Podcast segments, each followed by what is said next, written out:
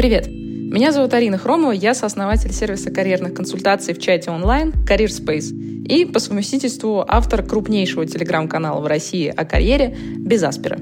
Мы собрали для вас на этой подкаст-площадке записи карьерных эфиров, которые каждый понедельник в 19 часов по Москве проводятся в том самом телеграм-канале «Без Аспера». Ссылочку в описании этого эпизода вы найдете, можете подписаться.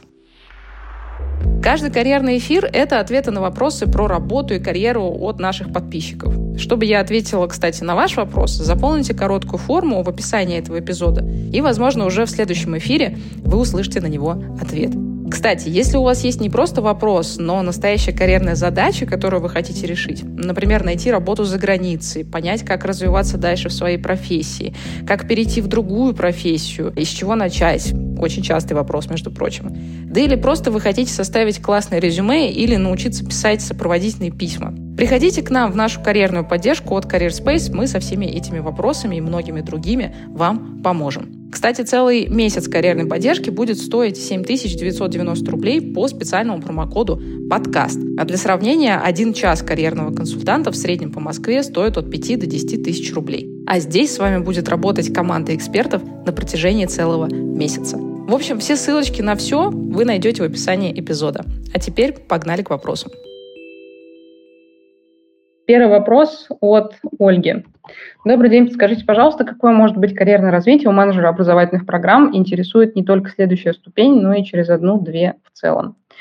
Но все зависит от того, где вы являетесь менеджером образовательных программ, Ольга, потому что если это менеджер образовательных программ где-нибудь в учебном заведении, то там ваш рост очень, ну, как бы, очень быстро закончится там, ну, как бы в целом высшее учебное заведение, это чаще всего государственные какие-то структуры и сферы, соответственно, ну, там как бы карьерная лестница как таковая, как формат не очень развит. И поэтому в какой-то момент люди, занимающиеся там образованием, образовательными программами внутри вузов, они начинают переходить в какие-то коммерческие структуры. Вот. Если мы говорим там, про рост в коммерческих структурах, то все тоже сильно э, зависит от того, чем именно вы занимаетесь, то есть что входит вот Э, э, ваши обязанности как менеджер образовательных программ, потому что ну, это очень общо. Я примерно понимаю, что это такое. И чаще всего это похоже, похоже на продюсирование различных онлайн-курсов э, в онлайн-образовании. И, в общем-то, как бы с точки зрения карьерного роста человека, наверное, окей. Но с точки зрения того, там, сколько я знаю этих продюсеров, чем они занимаются и как они абсолютно бесполезные курсы запихивают в какую-то обертку и пытаются потом это людям продать, вот, и продают, собственно, потом люди выходят оттуда, не знают, как искать работу, и, и приходят к нам, и что самое удивительное, приходят с какими-то абсолютно баснословными э, представлениями о мире.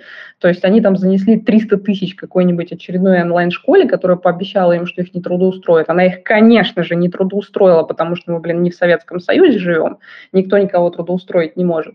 И приходят к нам, у которых, типа, там, текущий ценник карьерной поддержки 20 тысяч рублей за три месяца, и говорит нам, а хрен ли так дорого за три месяца за то, что мы найдем вам работу? Нормально? Как бы меня, у меня с этого горит просто нереально, потому что, ну, а, онлайн-образование чертово просто. Оно в России, это, ну, это, это, это какой-то полнейший трэш. Оно создало целое поколение э, взрослых с выученной беспомощностью. И это полнейший трэш, господа. Это просто, ну, то есть ты когда с этими людьми общаешься, ты думаешь, как ты вообще свою взрослую жизнь-то живешь? Как ты там детей воспитываешь? У тебя же дети вроде есть, наверное, да? Ты же там взрослый человек. Это полнейший трэш. К чему была как бы вся эта замечательная тирада, а, очередная в моем отношении к онлайн-образованию, подавляющему в России, а, была она к тому, что, в общем-то, менеджеры образовательных программ, они чаще всего вот в онлайн-образовательных эм, школах и занимают какие-то такие полупродюсерские роли или что-то там с этим связано. Иногда как можно назвать по-разному, но суть одна и та же. Занимаются они часто тем, что вот создают какие-то образовательные программы, которые потом впихиваются большому количеству людей, вот, которые потом с этими замечательными знаниями пытаются что-то на рынке найти. Вот, очевидно, у них, у большинства подавляющего Не получается. Вот, поэтому э, с точки зрения карьерного роста я не особо здесь вижу перспективы. С точки зрения какого-то вообще морального аспекта этой профессии я, я вижу еще меньше причин вообще туда идти и там расти. Ну, потому что, потому что, ну, на мой взгляд, это прям, это прям трэш. Вот.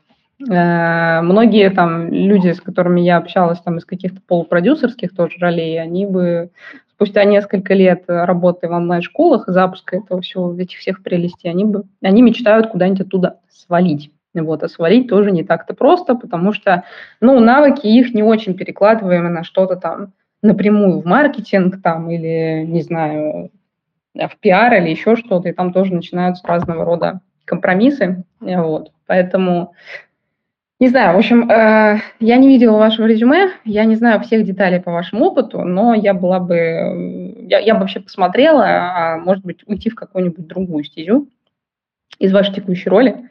Вот, опять же, для того, чтобы точно об этом говорить, мне нужно там, видеть полную картинку, а я ее, конечно, ну, там, из короткого вопроса не вижу. Следующий вопрос от Егора. Какие есть перспективы при переходе с позиции аналитика на позицию HR-аналитика? Сейчас занимаюсь анализом данных, э, разработкой визуализации, автоматизацией на Python и в Excel. А, ну, наверное, если бы мы с вами были в 2017 или 2018 году, я бы вам сказала, что перспективы огромные, потому что э, на тот момент HR-аналитика вообще как новое, свежее такое направление появлялось практически в любом большом э, холдинге. Сейчас на мой взгляд, у этого хайп немножечко подспал, и этому способствовало несколько трендов. Один из трендов – это, ну, опять же, если мы берем там 18-19 года, вот где-то вот этого, да, эм, в этот, этот период, то огромное количество, э, ну, как бы огромная часть рынка, она была рынком соискателя. Вот, потому что росло и перло все, и все искали себе людей в айтишку и брали там джунов, которые там, не знаю, Hello World не могут нормально там где-нибудь написать, вот, закодить. И всех все устраивало, потому что, ну, дефицит рынка был тотальный, и надо было вообще что-то как-то как делать. Сейчас ситуация немножко другая. Э, все вот эти замечательные данные, которые вам, там, не знаю, говорит HeadHunter или еще кто-нибудь про то, что у нас безработица на рекордно низком уровне, все это фуфло. Знаете почему? Потому что надо как бы залезать в их детализацию и смотреть, э, про какие отрасли идет речь, про какие э, профессии идет речь, про какие специализации идет речь. Потому что, конечно, конечно, у нас огромная проблема с поиском замены людей, например, на, на, на уровень мигрантов. То есть люди, которые занимались, там, не знаю, доставкой еды, каким-то низкоквалифицированным трудом, у нас вообще сейчас швах, у нас ну, полнейший капец, потому что а, с текущим курсом рубля они посмотрели на это, ну, посмотрели на это на все и сказали, а мы поедем в Казахстан, потому что тенге что-то стал повыгоднее рубля. Вот. И здесь действительно, ну, полнейший трендец. Но если мы с вами посмотрим на там, чуть более высококвалифицированный труд, там один Красный океан, там типа, ну, как было на IT-спецов там по 8-9 человек на место, так и осталось. Там про юристов каких-нибудь вообще молчу. Вот, маркетологов, финансистов, да я вас умоляю. Как, какая там безработица? Мы каждый день, как бы, как, какой там рекордный низкий, низкий уровень безработицы? Мы каждый день работаем с людьми, пачками, просто там десятками и сотнями, я уже много раз рассказывал про лидов, которые находятся в поиске работы и не могут найти ее месяцами. Вот. Поэтому, возвращаясь как бы к вопросу про HR-аналитику, вообще почему мы в это зашли, да, я очень люблю бизнес-контекст. Давайте, вот опять же, возвращаясь к тезису, что если мы были в 2017-2018 году, я бы вам сказала, что, ну, вообще классное там направление, почему нет. Сейчас я бы к этому относилась э, чуть-чуть более настороженная, потому что компании и количество там, HR-аналитиков, э, я, я не вижу какого-то огромного числа, что они прям берут и нанимают пачками. При этом стандартный аналитик, какой-нибудь там продуктовый аналитик, занимающийся стандартным анализом данных там, без уклона в HR, таких вакансий намного больше. Это вам расширяет э, вот это вот узкое горлышко, да, то есть э, вашу потенциальную там, э, ваш потенциальный рынок вакансий. И поэтому если вы там просматриваете, например, рост э, вертикальный где-то в России или краем уха думаете, там, краем глаза думаете о релокации, то, конечно, э, если вы пойдете просто в аналитику данных, так называемую, да, там, или продуктовую аналитику, у вас будет намного больше возможностей для разных э, финтов ушами, чем нежели если вы там сфокусируетесь очень узко. Вот, но это мое видение, как бы, опять же, зависит все от вашей какой-то долгосрочной стратегии, чего вы вообще хотите, хотите от этой жизни. Можно, можно стать и ультра клевым HR-аналитиком, вообще там, э, мега популярным на российском рынке, и за вами компании буду стоять в очередь, потому что я из года в год убеждаюсь в одной и той же фразе. Мне когда-то ее сказал там мой один из моих первых начальников. Вот, она гениальна. То есть можно зарабатывать баснословные деньги на чем бы то ни было, вообще неважно на чем, если вы э, лучше всех остальных в том, что вы делаете. Вот и все. Поэтому можно быть лучшим HR-аналитиком в России и всегда быть на расхват. Вот. Но для того, чтобы у вас была такая входящая воронка от соискателей, ну, нужно будет приложить много-много усилий для этого. Но, в принципе, как вариант, почему нет? Следующий вопрос э, от Толи. Толя Земцов. Толя, привет. Э, Толя просто, мы знакомы с ним еще с нашего чуть ли не первого курса, который мы запускали там, курс по поиску работы в 2019 или даже 2018 году. Вот, я очень люблю старичков, которые спустя столько времени э, с нами до сих пор в наших продуктах. Э, вопрос. Вопрос по мотивам твоего стрима про LinkedIn. Я рассказала, можно сюда написать, да, пожалуйста. Вопрос, как правильно дозировать русский и нерусский язык в постах, э, авторский и профессиональный контент, если привлекаю клиентов как из РФ, так и не РФ с одного и того же аккаунта? Слушай, ну, я не знаю просто, что это за клиенты, которые, например, у тебя э, не российские, то есть на каком языке они говорят. То есть, условно, если это клиенты из Казахстана, Узбекистана, там, я не знаю, Таджикистана, еще откуда-нибудь, ближнего СНГ, то тебе вообще не надо об этом париться. Если это прям международные клиенты, прям международные, то я, честно говоря, не очень себе представляю, а, как ты будешь это делать. Ну, то есть это очень большой расфокус. Это, ну, я тебе могу пример привести, я не знаю, вот э, я сейчас делаю там э, международный Инстаграм, вот мы там тестируем несколько гипотез, у нас вот сегодня несколько рилзов там залетели просто на какие-то баснословные сотни тысяч э, человек, чему я очень рада, потому что мы много времени и сил туда вложили для того, чтобы что-то начало расти. Это большая работа. Если LinkedIn, кстати, то же самое, то есть это требует ну, больших вливаний усилий и твоего времени. И вот было бы очень странно, если бы на международном рынке я бы говорила то на итальянском, то на английском, хотя как бы я владею а, обоими языками, да. А, потому что у моего аккаунта международного есть, ну, как бы прямая цель вот, взаимодействовать с любыми людьми, которые говорят, ну, только по-английски. Я не целюсь там, типа, в итальянцев, я не целюсь там, не знаю, в испанцев, еще в кого-то. Я целюсь, в принципе, в людей, которые просто говорят по-английски. Это могут быть итальянцы и испанцы, между прочим, но говорить они будут все равно по-английски. И, соответственно, возвращаясь к твоему вопросу, я очень слабо себе представляю, как это возможно, и я бы сказала, что это невозможно, и это будет мешать и твоему привлечению российских клиентов, одновременно мешать это же будет привлечению международных. То есть в твоем случае можно попробовать э, поискать ухищрения, попробовать сделать себе два аккаунта LinkedIn. Я рассказывала, чем это грозит. То есть надо быть очень аккуратным, Э, нужно делать так, чтобы у тебя два этих аккаунта не, было, не были вообще друг на друга похожи. А, или, или, э, не знаю, заставлять, ну как заставлять, это такое плохое слово, ну, договариваться с своим кофаундером, если он у тебя есть, да, там, или договариваться с со своим там сотрудником каким-то ключевым или там еще кто-то, кто у вас есть, что вот ты условно будешь пиарить э, вас на российском рынке, а чувак с другого аккаунта будет развивать там свой личный бренд и делать это на международку. Вот так, мне кажется, может работать. Так что ты будешь то один на английском, то один на русском. Блин, я в, это, я в это очень плохо верю. Мне кажется, это очень большой расфокус и будет мешать э, обеим веткам твоего бизнеса. Вот. А, следующий вопрос от Алины. Арина, добрый день. Интересует ваше мнение о перспективах развития двух ролей, что более конкурентоспособнее на рынке. Я работаю в коммуникационной группе как менеджер по маркетингу в e-commerce, то есть занимаюсь внутренним и внешним трафиком на маркетплейсах. Есть роль медиа slash digital planner, который планирует компании в разных каналах. Мне стало узко в роли менеджера в e-commerce, скорее всего, съедает рутина. Расчет планов, запуск кампании, оптимизация отчетности, общение с клиентами и классными брендами напрямую вносит разнообразие. Потом закрытие месяца и так каждый месяц. Но e-commerce сильно растет и превращается в новое медиа. Уходить из этого направления не хочется, так как идут сливки.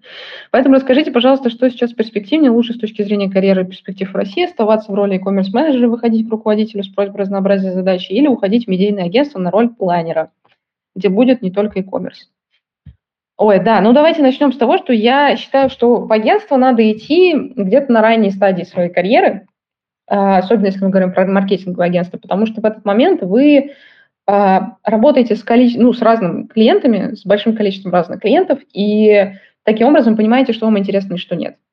И, собственно, почему э, стратегический консалтинг, executive search, даже рекрутинговое агентство, маркетинговое агентство, неважно, почему это все очень неплохие ступеньки роста на, ну, вот на, на самом, в самом начале Потому что фактически это все модели, как вы там не назовите, но это все агентство. Да, э, стратегические консультанты тоже агентство. Им не понравится, если я их так назову. Вот, они мне будут с пеной у рта и с презентациями рассказывать, почему это не так. Вот, но как бы фактически это так. И э, как бы суть заключается в том, что вы за короткий промежуток времени можете посмотреть на кучу разных бизнесов, посмотреть, что вам нравится, что нет, поработать там, не знаю, на проектах по операционной эффективности, по каким-нибудь там, не знаю, поиск продукт-маркет фита, про, по оптимизации чего-нибудь, э, по там чисто каким-то финансовым глубоким а, аспектам. И посмотреть, что вам интересно, что нет. А, и так работает с любым родом агентств, в том числе и с маркетинговым.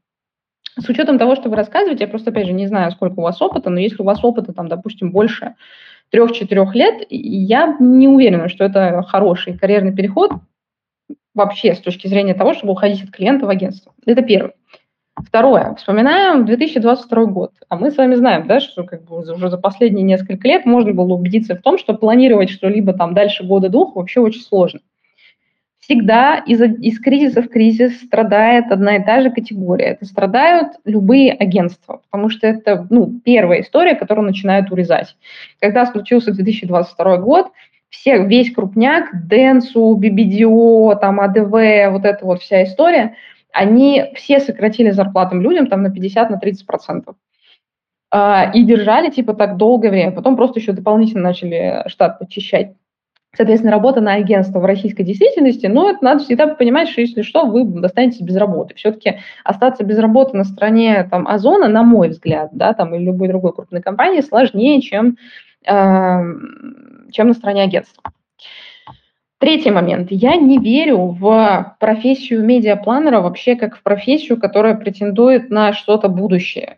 Ну, то есть вот сколько я, я, у меня просто были несколько плейсментов, я плейсировала там генеральных директоров, вице-президентов, а в свои годы еще работы в Executive Search, я плейсировала их в том числе в разные медиа-холдинги, и, э, ну, уже тогда шли какие-то разговоры про там автоматизацию этой роли.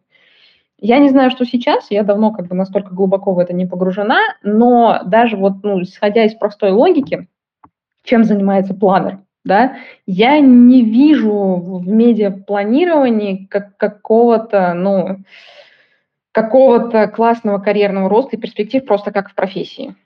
Вот. То есть я понимаю, что вы можете сделать на стороне клиента там просто в диджитал-маркетинге. Понимаю, что в целом при желании и при наличии вакансий внутри компании какого-то продукт-маркетинга – это очень редкая вещь, редкий зверь в России, но все же можно будет туда попробовать. Что вы будете делать дальше с позиции медиа-пленера или там медиа-байинга?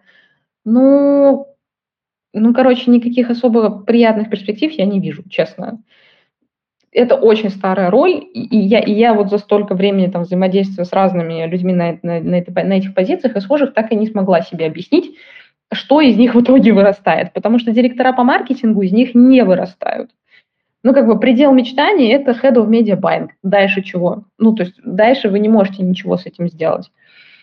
Поэтому, если посмотреть на там, несколько ступенек вперед, все говорит о том, что вам, вам бы разнообразить свою жизнь вот в e-commerce сейчас, но переходить на сторону агентства, на мой взгляд, это точно не лучший вариант. Вот. Следующий вопрос э, от Владислава. Добрый день, перешел на четвертый курс. за плечами год опыта работы в аудите и консалтинге коммерческой недвижимости. Все это стажировки, которые заканчивал за 5 месяцев, переходил на позицию джуна. Меня не цепляет, э, меня не цепляет, ну, работа как работа, глаза не горят. Э, появилось еще интересное предложение стажировки в инвестфонде, но такое чувство, будто третий раз идти на стажировку – это какой-то трэш. Как понять, что дело твое, и перестать искать все более лучшие возможности компании? Ой, хороший, но сложный вопрос. Сложный он, потому что ответа на него определенного, четкого, ясного точно нет. Ну, то есть, что касается стажировок, э, идти на стажировку в третий раз – это трэш. Я не знаю, что вы подразумеваете под стажировкой, честное слово. Ну, то есть, она что, она не оплачивается или что? То есть, если она оплачивается, то никакой разницы между стажировкой и джуниор-позицией в России нет. Все, то есть, как бы, какая разница, как это называется, стажировка, не стажировка. Фактически, это джуниор-позиция в компании, куда вы приходите. Все, поэтому, как бы, тезис с тем, что третий раз идти на стажировку – это трэш, я не совсем поняла. Ну, может быть, я не, туда смотрю и не, и, не так изначально поняла э, ваш здесь, ваш здесь концерн. Что касается интересное предложение в инвестфонде. А, ну, если вы не нашли то, что вам нравится, а если честно, я понимаю, почему вы не нашли то, что вам нравится, потому что вы пошли ну, в одну из самых скучных вещей, которые можно пойти вообще в этой жизни, это пойти в аудит большой четверки, ну или куда вы там, небольшой четверки, просто в аудит пошли.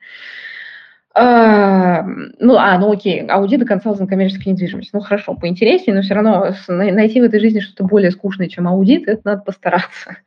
Вот, поэтому история с инвестфондом, я думаю, вас может немножко раскачать, немножко дать вам живость. Опять же, надо понимать, да, что инвестфонд в России, это вот э, вы там э, не в фонде работаете, показ, который показывают где-нибудь там в игре на понижение, да, недавно просто пересматривал, там все такие мужики в костюмах, там вообще Э, разговаривают на таком американском сленге, там, красиво матерятся, все такое, очень красиво, все так и есть на Уолл-стрит, но не в России.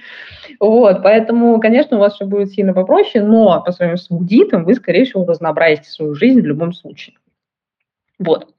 Что касается э, ответа на ваш вообще глубокий вопрос про то, как понимать, там, что, что нравится, что твое, что не твое, не знаю, как вам ответить. Мне кажется, кроме как насмотренности вообще на то, что есть в этой жизни, о, больше вы с этим никак не поработаете.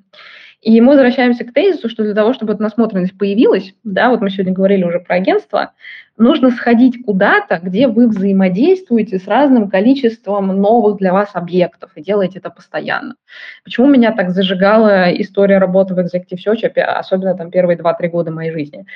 потому что это были постоянно новые люди, люди недосягаемой для меня высоты, в тот момент там топ-менеджеры там, лучших российских международных корпораций, клиенты, когда ты там сидишь, не знаю, с генеральным директором какой-нибудь крупнейшей не знаю, там компании, занимающиеся удобрениями, или там крупнейшие FMCG-компании на рынке РФ. И ты там сидишь, тебе там, не знаю, 19-20, такой хлоп-хлоп, а ты там с большими дядями и тетями, тебе еще какую-то важную работу, блин, дают, ты вообще. Вот. А, деньги еще за это платят. В принципе, если бы тебе не надо было жрать, ты был бы готов за бесплатно поработать. ну, то есть вот, вот такие ощущения, да, и я понимаю, почему так происходило. Я понимаю, почему ребят там драйвят стратегический консалтинг, потому что то же самое происходит. Uh, у тебя очень много всего нового, ты с кучей разных новых крутых людей знакомишься, проекты какие-то тебе еще там, не знаю, такой, такой весь при параде в костюмчике, там, с, с важным видом, там, с умным лицом. Ну, в общем, есть у, у консалтинга, у любого э, свои, свои плюшки. Но, на мой взгляд, самая большая плюшка – это как раз вот эта насмотренность. Поэтому, если вы хотите понять, что вам, что вам нравится, сходите, э, сходите посмотреть, что есть в этом мире. И лучший способ это посмотреть, это, ну, в том числе консалтинг разного вида.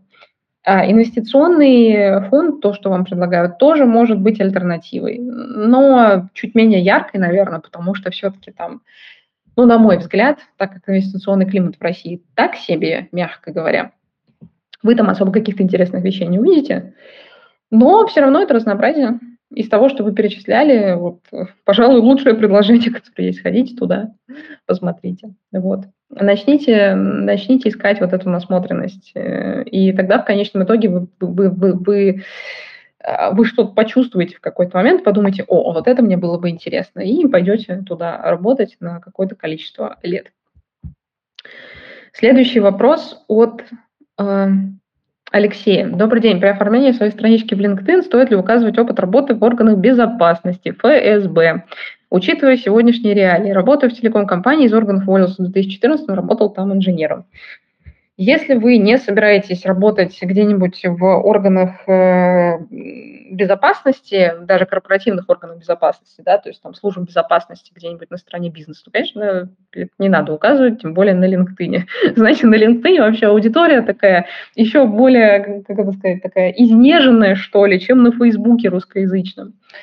Ой, это вообще, ты иногда зайдешь почитать, ты думаешь, господи, как я соскучился по на кокосовом это вообще нечто. И поэтому, конечно, э, всякие там истории про вашу, вашу бывшую службу там в органах лучше убрать, а то аудитория LinkedIn просто в обморок попадает от, от такого поворота событий. Но если серьезно, то правда, ну как бы там в основном люди ищут э, роли в коммерческих областях, и если ваша будущая профессия, повторюсь, никак не собирается быть связанной с вашим опытом в органах, а единственное, как она может быть связана, если вы собираетесь э, быть э, частью службы безопасности, то, конечно, все это убирайте, то, что у вас было до 2014 года. Во-первых, это было черт знает когда, это уже никому не интересно, это было 10 лет назад. Вот. А во-вторых, ну, я уже объяснила, вот, что аудитория нежная. Следующий вопрос э, от Валентина. А насколько корректно увольняться во время испытательного срока, потому что получил офер получше? И здесь второй вопрос. Какие шансы у бизнес-аналитика найти работу за рубежом? Ну, вопрос корректности, некорректности увольнения там на испытательном сроке. А, на мой взгляд, лучше расстаться на испытательном сроке, чем тянуть это все непонятно сколько времени, если вы понимаете, что вам текущая позиция неинтересна. Единственное, вот на что я бы обратила внимание, это что тот офер, который у вас сейчас есть, вот так ли он сладок и хорош, как вам его рисуют. Потому что я знаю несколько замечательных историй, когда человеку предлагали офер, та же самая ситуация была, он был на испытательном сроке, он принимал этот новый офер, шел туда ну, как бы работать, вот, и оказывалось, что на его предыдущем месте все было существенно лучше, вот, а то, куда он вышел, ну, совсем немножечко не так, а, как это, как это рисовалось. А обратно уже не попросишься. Вот, поэтому, э, в принципе, уходить на испытательном сроке, он на то и испытательный, потому что не только вас испытуют, но и вы тоже испытуете вашего работодателя, это как бы ну, нормально. Лучше, наверное, сейчас, чем потом. А с другой стороны, вот э, я говорю самое важное, проделайте здесь упражнение с э, так называемым референсом чеком да, на вашего будущего работодателя, все ли там хорошо и все ли там гладко, потому что очень не хочется, чтобы вы оказались в ситуации, когда выйдете на новое место, а там окажется плохо. Вот такие кейсы я знаю, и их было немало. Что касается релокации э, бизнес-аналитика за рубеж, э, я встречала такие истории, но они, конечно, даются намного сложнее, нежели релокация какого-нибудь стандартного продуктового слэш дата-аналитика, потому что э, чем меньше ваша работа завязана на какие-то коммуникации внутри, э, тем больше вероятности, что вы переедете, переедете без проблем. Вот. Ну, это стандартная мантра, которую я рассказываю уже полтора года, наверное, сколько я эфиры веду. Вот э, столько как бы мы об этом и рассказываем. В принципе, в принципе, варианты переезда там на бизнес-аналитика у нас есть, встречались, такое бывает. А иногда просто приходится с кандидатом там, разговаривать на предмет такой, как бы это сказать, губ закатывающей машинки, вот, э, что он хочет бизнес-аналитиком в Google, а его берут бизнес-аналитиком какой-нибудь среднестатистический немецкий интегратор, который в России вообще знать никто не знает. Вот. И мы там иногда пытаемся людям объяснить, что вот это надо брать и переезжать, потому что как бы в Google бизнес-аналитиком вам, вас как бы ну, не возьмут с тем опытом, что у вас есть, допустим, каким, каким, каком-нибудь там, при всем уважении, там, кроку, ланиту или еще что-нибудь в этом роде. Вот, такие вот, э, такие вот истории. Следующий вопрос от э, от Арины. Здравствуйте, спасибо за ваши эфиры. Вопрос такой. Как отвечать на вопрос на собеседовании, каких навыков не хватает для этой позиции?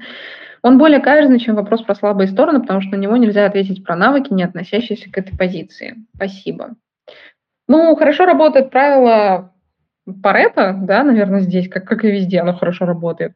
То есть вам нужно показать, 8, показать и рассказать 80% навыков критических для этой позиции, которые у вас есть. И дальше вычленить из описания позиции 20% некритических навыков для этой позиции. И сказать, что их у вас не то, что нет, а то, что они у вас на уровне похуже, чем вот все предыдущие навыки, которые вы рассказываете. То есть э, быть идеальным невозможно, это все понимают. Вообще приходить на позицию, которая идеально стыкуется с вашим текущим опытом, это не очень хорошо, потому что у вас не будет никакого роста. Поэтому идеальная пропорция, когда у вас есть 80% необходимых навыков э, для того, чтобы освоить эту позицию. И 20% того, что, чего вам не хватает. Ну, например, просто при кросс-индустриальном переходе, да, люди, очевидно, не до конца понимают отрасль, в которую они идут, но зато у них есть 80% хард-навыков, которые, ну, которые необходимы на этой позиции. Но отрасль для них новая, и они могут ответить на этот вопрос вот так. Вот. В других случаях я сказала, просто читайте описание вакансии, вычленяйте оттуда главное, делайте на этом упор, что у вас это есть, и потом берите не главное и говорите, что вот тут у вас немножечко нету. Все, все довольно просто. Следующий вопрос э, от Радика. Здравствуйте, что вы думаете о профессии менеджера по продажам? Существует мнение, что это профессия, где люди сидят 2-3 года, пока не найдут что-то получше. Хотелось бы узнать ваше мнение об этой профессии с точки зрения вертикального и горизонтального продвижения. Есть ли у этой профессии будущее с учетом развития ИИ? Спасибо. Uh, у меня здесь есть несколько мыслей. Начну вот с чего. Я считаю, что профессия менеджера по продажам, она супер недооценена. Она недооценена uh, самими людьми, в которые, они, ну, которые в этой профессии работают. Потому что продажи, продажи – это основной драйвер бизнеса. Опять же, когда я работала в Executive Search, у меня одна из э, профессий, э, не профессий, а функций, с которой я работала ча- чаще всего или чаще остальных, это были коммерческие директора. И это были люди, которые вырастали в 90-е годы из обычных продавцов, э, торговых представителей и так далее, ну, которые вот прям руками ходили, ездили там, не знаю, с ларьками договаривались. И это были люди, которые на 2015-2016 год получали 12 миллионов фиксов, то есть это был 1 миллион рублей в месяц э, чистыми зарплата и еще 12 миллионов рублей сверху стопроцентный бонус э, при выполнении KPI. Ну и KPI они все выполняли. И на 2015-2016 год э, компенсационный пакет топ-менеджеров 24 миллиона рублей казался чем-то просто баснословным. То есть сейчас 24 э, миллиона рублей для топ-менеджера – это очень хорошо ну прям хорошо, тогда это было просто нечто. Ну, то есть это, это было просто вау. И большинство коммерческих директоров, с которыми я общалась, там крупных компаний, у них у всех uh, был фактически там 100-120 процентов, у некоторых 150 процентный бонус от того, что они получали фиксом, uh, ну, в виде вот годовой совокупной компенсации. И все эти люди, которые, вот еще раз, да, они вырастали из абсолютно обычных сейлзов. Они просто попадали в хорошие компании и умели хорошо делать свою работу. Вот, это первый тезис. Второй тезис. Продолжу, почему я считаю, что эта вещь недооценена самими же менеджерами по продажам. Потому что из-за того, что очень много людей не понимает, как работает бизнес, и в том числе они не понимают, что продажи – это драйвер бизнеса, они относятся к своей работе э, спустя рукава. И не понимают, что если они будут бизнесу приносить больше денег при грамотной коммуникации со своим менеджером, руководителем и так далее, они могут зарабатывать реально бесконечно много денег. То есть вот если бы, мне кажется, Э, нам сейчас с Ярославом, там, не знаю, отмотать 10 лет назад, спросили бы, куда вы пошли работать, вот с тем багажом знаний, которые есть у меня сейчас, я бы сказала, что, ну, наверное, можно в продажах попробовать. Потому что если ты просто хорошо делаешь свою работу, если ты хорошо закрываешь бизнес-потребность, если ты приносишь вот бабки в компанию, ты будешь обеспечен э, на всю свою оставшуюся жизнь. Просто люди в большинстве своем к сожалению, к моему великому, ну или к счастью, потому что у нормальных селзов у них конкуренции практически нет, они, э, они знают себе цену. Э, они очень боятся брать на себя ответственность, люди в смысле. Поэтому все любят большие фиксы, поэтому у нас такое количество бездарных продукт-менеджеров, абсолютно бездарнейших, вот, которые сидят э, на фиксе в 300 тысяч рублей какой-нибудь второсортной российской компании. И по этой же причине у нас э, огромный недостаток офигенных сейлзов, э, которые умеют продавать продукты. В этом плане, конечно, идеальный рынок это американский. Я вот немногими вещами восхищаюсь на американском рынке. Но вот с точки зрения карьерных перспектив того же сейлза и с точки зрения того, как сейлзы умеют там работать и какая там вообще школа продаж, и то, что там продавать, считается не просто там, зазорным, это считается типа ты охрененный мужик или там ты вообще охрененная женщина. Это у нас какие-то совковские представления, тоже это продавал, ты коммерс, вот это вот все, ну, это просто трэш, меня это вот трясет. Продажи – это сердце бизнеса. Бизнес, блин, существует для того, чтобы продавать. И люди, ну, очень, на мой взгляд, недооценивают эту функцию в принципе. И от этого, ну, как бы происходит то, что происходит. У нас в России люди стесняются продавать, они не умеют продавать, и они не хотят в этом расти, что очень-очень печально. Вот. Не буду огорчать вас цифрами американского рынка э, продажников, коммерческих директоров, потому что они в несколько раз выше, а иногда в несколько десятков раз выше того, что я вам озвучила, рассказывая про коммерческих директоров в России на 2015 год. Вот. Поэтому, закругляя как бы свой ответ на ваш вопрос, а тут у вас еще был про ИИ, конечно, ИИ сильно упростит жизнь компаниям, я считаю, и э, сейлзов вот таких вот, которые просто по скрипту фигачат, и не могут никакой дополнительной ценности своему клиенту дать в а, коммуникации, конечно, их заменит ИИ. Слава тебе, Господи, что их заменит ИИ. Потому что у бизнеса появится огромное количество дополнительных денег для того, чтобы вливать во что-то важное, для того, чтобы вливать в R&D, для того, чтобы вливать в собственных, там, не знаю, какие-то разработки, обучение сотрудников и так далее. Это прекрасно. Но селзов, которые продают какие-то сложные технические решения, которые э, продают это через большое количество итераций, а, через звонки, где необходимо убеждать клиента, где эм, срок закрытия сделки, там, я не знаю, полгода, год, два года, вы продаете какое-то там сложное IT-решение, SaaS какое-нибудь решение, конечно, и, и никогда их не заменит. Ну, никогда. Потому что это может делать ну, живой человек только. И очень много, на самом деле, в продажах делается эмоционально, на эмоциях там, не помню точную статистику, но какой-то просто подавляющий процент вообще всего того, что мы покупаем, покупаем на эмоциях. Вот. А играть на эмоциях а, с другими людьми может только человек. Пока что, по крайней мере. А, следующий вопрос от Александра. Я full разработчик, при этом занимаюсь графическим дизайном как хобби. Дело работы на заказ есть портфолио. Как правильнее это преподнести в резюме или на собесе? Спасибо за эфиры. А зачем вам это преподносить, Александр? Вопрос-то вот в чем. Если вы не собираетесь быть графическим дизайнером, то зачем вам в резюме рассказывать о том, что у вас есть, э, э, что вы занимаетесь графическим дизайном? То есть если вы не собираетесь туда, то зачем вам это писать? Если вы просто хотите как-то свое хобби обозначить, ну, обозначьте его одной строчкой, там, не знаю, свободное время занимаюсь графикой, там, тра-та-та-та-та, все. То есть если вы не ищете по этому направлению работу, вам не надо это описывать в резюме. То есть резюме – это не ваша биография, это, ну, там, не надо описывать все. Там нужно описывать ровно то, что подходит под ту вакансию, на которую вы откликаетесь, там, в той профессии, в которой вы находитесь.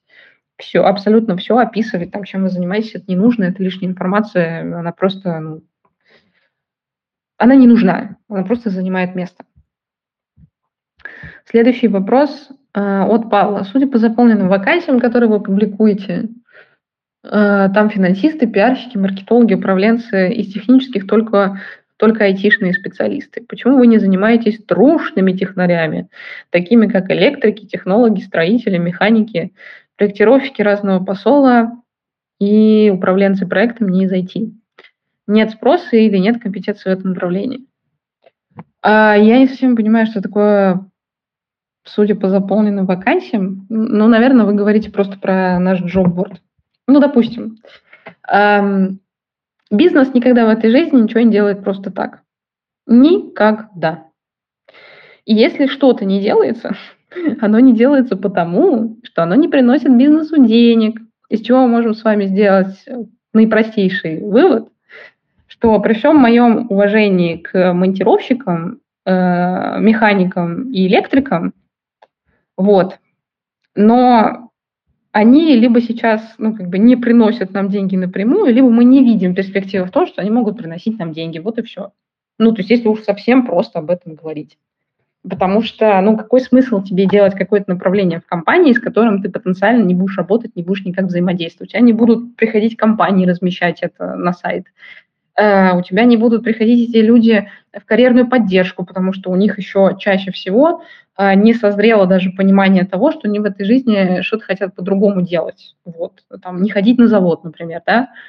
Э, или у них не созрело еще понимание, что платить за помощь которая тебе поможет найти работу там, в четыре раза быстрее, нежели ты это делал бы сам, это нормально.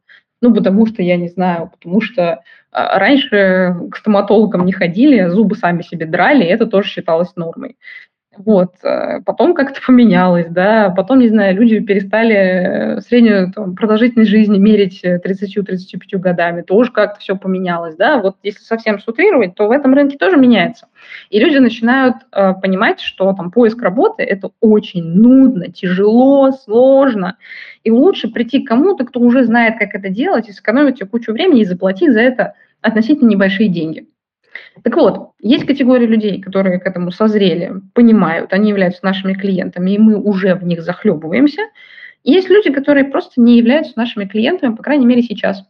А до сих пор, пока они не являются нашими клиентами сейчас, они потенциально не приносят нам денег, бизнес этих денег не зарабатывает, соответственно, зачем делать на этом фокус? Вот, пожалуй, простой ответ на ваш вопрос.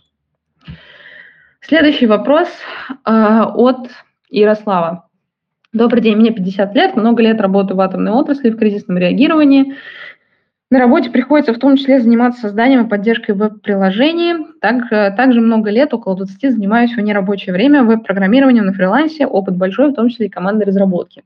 Сейчас решил сменить род деятельности, перейти в промышленное программирование на Android. Для этого заканчиваю платные курсы в Skill.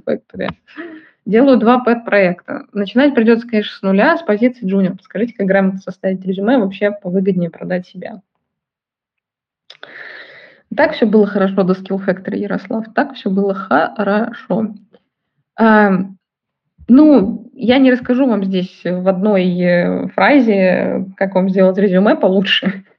Вот, потому что это огромная большая работа. И даже, ну, там, и, и, резюме, вот, да, надо понимать, в, в отделе от того, куда вы хотите подаваться, на что вы будете откликаться, какими сопроводительными письмами вы это чаще всего сопровождаете, кому вы это пишете, на какой площадке вы это пишете. А, все вот резюме в отрыве от всех вот этих вещей, оно вообще не имеет никакого значения, просто ноль. Вот.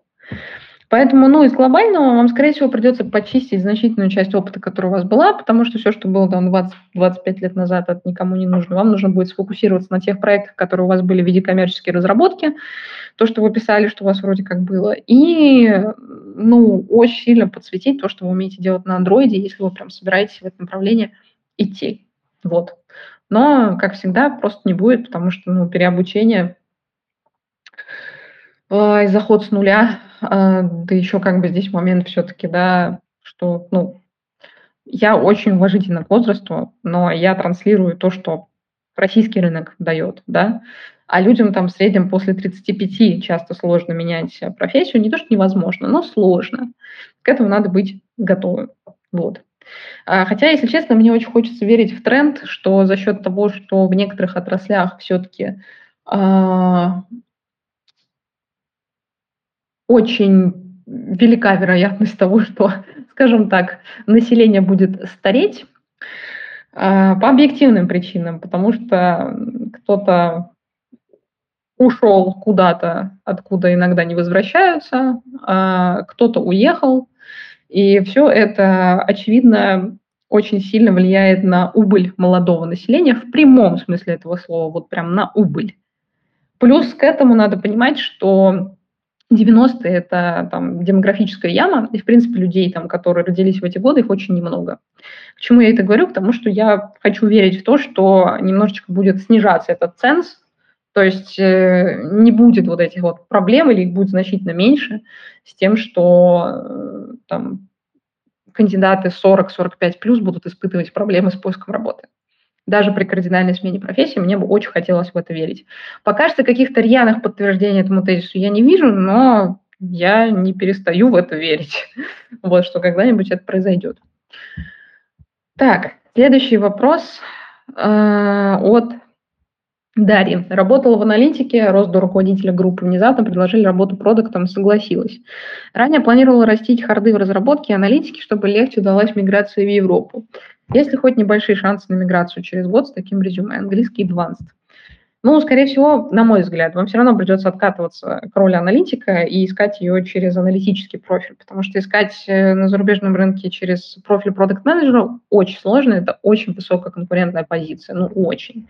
И мы, к сожалению, как э, носители русскоязычной продуктовой культуры, назовем это так, не очень сильны в этом. У нас очень сильная разработка. Разработчики наши пользуются спросом. Продукт-менеджмент, который напрямую связан с тем, как ты продаешь продукт, вот, как ты доносишь его там до конечного пользователя, это абсолютно точно не, не сильная сторона российского рынка. Вот. И те же европейцы, особенно американцы, если мы, не дай бог, говорим про американский рынок, конечно, делают это намного лучше.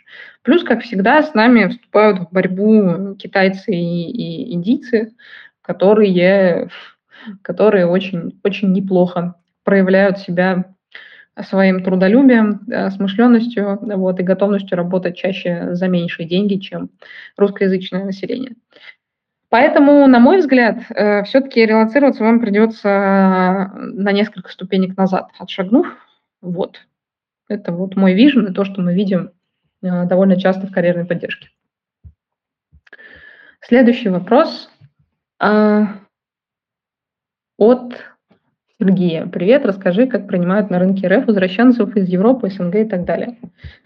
Да нормально вроде, пока каких-то вопиющих историй про то, как человек, который вернулся в Россию, его там как-то жутко зашпыняли, зашугали и э, отказали в позиции в компании какой-то. Я вообще такого не слышала. Мне кажется, здесь очень много про самовосприятие до меня пока таких историй не докатилось.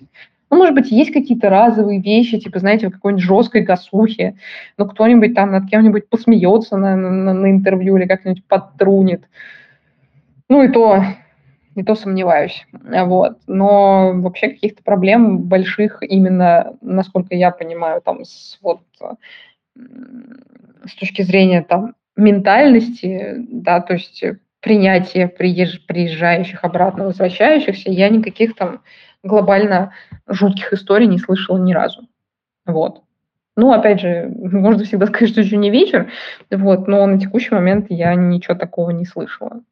Вот, что единственное, что, что могу здесь ответить на ваш вопрос.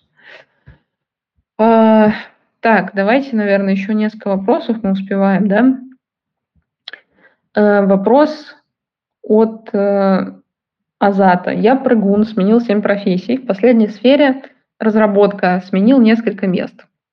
И между постоянными работами в резюме есть промежутки, в которые я брал проекты в других сферах. Проблему стараюсь исправить, но все еще не уверен, что прыжков больше не случится. Хочется спросить, Азат, а, а кто должен быть в этом уверен? Скажите мне если не вы. Посоветуйте, пожалуйста, как позиционировать себя в такой ситуации. Не могу же я говорить, что был безответственным, бесполезным, а теперь вдруг исправился. Поможет ли мне в такой ситуации карьерная поддержка или это не ваш кейс?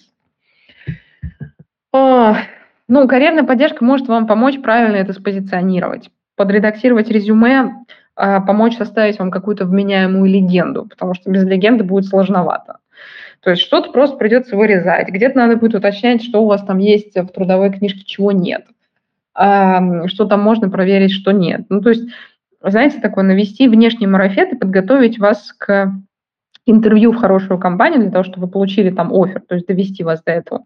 Карьерная поддержка сможет. Но условно вразумить вас и сказать, ай-яй-яй, Азат, больше так делать не надо. Вот, ну, ну, мы можем так сказать, ну что, это повлияет на что-то, какое-то какое воздействие поимеет? Вот, не уверена. Поэтому ну, примарафетить мы это, конечно, все можем. Это в этом, собственно, наша работа отчасти и состоит. Но если вы дальше продолжите делать то, что вы делаете, то в конечном итоге вас уже ничто не спасет. Ну, то есть потому что то, как вы это описываете, это, ну, звучит э, очень не очень. Ну, типа, семь профессий, еще их последние там сменили несколько мест. Ну, не знаю, что вам на это сказать. Пора завязывать, кажется, с такими, с такими прыжками. Все-таки мы с вами не в золотых 2019-2020 годах, когда айтишники просто прыгали по три месяца с места на место, как кузнечики. Вот, пока в 2022 году э, эта тенденция не прекратилась. А сейчас все намного сложнее с этим. И плюс вы должны быть каким-то офигенным просто спецом в том, что вы делаете, для того, чтобы работодатель каждый раз брал на себя вот такой риск. Вот там три месяца поработали, тут три месяца, у вас какие-то халтурки постоянно, то, все, пятое, десятое. Ну, нормального работодателя это очень сильно смутит. Вот. Поэтому непонятно, что вас триггерит-то на постоянную смену работы. Ну, если у вас нормальный работодатель, у вас нормальная зарплата, фокусируйтесь на том, что вы делаете, в чем проблема, то есть почему вы скачете это все время. Вот в этом вопрос. И надо понять, почему так происходит, просто перестать это делать. Ну, потому что, потому что, повторюсь, э, скакать так можно до какого-то момента, все время как бы понижая планку компаний, в которых вы попадаете. У меня есть очень показательный пример, и не один, но просто этот очень показательный. У меня был один из кандидатов, который в 28 лет, на тот момент ему было 28 лет, работал в очень хорошей международной компании в России, вот. И после того, как он из нее ушел, он ушел, очевидно, за деньгами. Он за последние, там, сколько, пять лет э, поработал в местах типа там 8 или 9 и уходил там из каждого через там, полгода, где-то чуть больше, где-то чуть меньше. И в итоге все свелось к тому, что его последнее место работы это была такая шайка-лейка. Просто ты смотришь на это, думаешь, господи, чувак, у тебя была такая нормальная карьера, у тебя столько было вариантов, куда, ну, ну зачем, ну почему, что, что случилось. Вот, в итоге он, насколько я знаю, там последний год вообще сидит без работы, я не знаю, правда, по какой причине. Вот, э, может быть, просто сам решил отдохнуть, может, просто уже не берут никуда после стольких странных переходов. Вот. Но, короче, историю я таких знаю не одну, и надо быть с этим аккуратным. Потому что в конечном итоге, в конечном итоге, если вы, например, только за деньгами бегаете, вы рискуете очутиться в компании, которая может вам эти деньги-то и будет платить. Но это будет такая шарашкина контора, которую вы дальше просто никуда не продадите. Вот. Да знаете, как с портретом Дориана Грея. То есть можно бесконечно морать свое резюме, вот, и как бы внешне что-то там перекраивать или еще что-то, но внутри-то все гнилое, и рано или поздно оно как всплывет на поверхность, и придется с этим что-то делать. Вот. Следующий вопрос э, от Артура. Работаю в финансах, из эксперта незаметно вырос до руководителя отдела в подчинении 5 человек. Стало больше Загруженность, больше встреч, административной работы. Найм, фот, постановка задачи, контроль. То есть того, что люблю, стало меньше. В скобках работа руками. А того, что не люблю, стало больше. Мотивация, общение с сотрудниками, административные функции. А по деньгам, если пересчитать на часы, почти ничего не поменялось. Посоветуйте, куда расти, горизонтально в эксперты, вроде упираюсь в потолок и роста больше не будет, или переключиться в руководители. А потолок дальше, но становится больше политики и серых зон. Как определиться, куда развиваться? Интроверт, 40 а, лет. это, это важное дополнение, Артур. Ну, смотрите, вы сами пишете о том, что вам абсолютно не нравится работа руководителя в плане вот этого вот работа с фотом, работа с мотивацией сотрудников, а, работа в административной функции. А, а как возможно, как, как возможен вертикальный рост без вот этого всего? Это его обязательная составляющая. То есть чем дальше наверх вы будете расти, тем больше этого будет становиться. Собственно, прелесть экспертного роста горизонтального заключается в том, что вы можете расти по деньгам, да, может быть, не так весело и не так задорно, как в вертикальном росте, но можете, если правильно просто со своим руководителем общаетесь. А, при этом вас вот не тревожат вот эти все вещи, связанные с тем, что вам надо набирать сотрудников, у вас есть какая-то команда, эту команду надо мотивировать, кто-то у вас уходит, кто-то приходит, его надо анбордить, надо знакомить с другими людьми, кому-то надо вечно постоянно зарплату повышать, кого-то надо увольнять, потому что хреново делает свою работу, и это тоже неприятная история. Кого-то надо опять нанимать, только одного наймешь, другой уйдет. Ну, как вы понимаете, да? Чувствуете боль, с которой я об этом говорю? Это называется менеджерская боль. Вот. А, и я сто раз это говорила, скажу сто первый. Если бы как бы у меня чуть меньше были мои амбиции, наверное, по жизни, то я бы с удовольствием работала бы просто каким-нибудь экспертом в области. Вот. А, и, э, и, и развивалась бы там, никаких людей себе в подчинение не, не, это, не просила бы. А, Павел, который тянет руку, у которого в профиле написано «I saw your girlfriend naked», э, я напомню просто, что я не отвечаю на вопросы из зала, особенно э, с такими интересными описаниями вот в профиле. А, собственно, возможно, именно поэтому я не отвечаю на вопросы в онлайне, потому что хрен его знает, что за чувак тебе задаст вопрос. Вот. А на этом наш э, замечательный эфир на сегодня заканчивается. Спасибо вам большое, что были э, на нем. Хорошего вам вечера понедельника, хорошей продуктивной э, сентябрьской недели и вообще хорошего сезона, если вы вдруг сейчас ищете работу или собираетесь это делать. Э, хорошего вам, в общем, старта этого сезона. Пока-пока.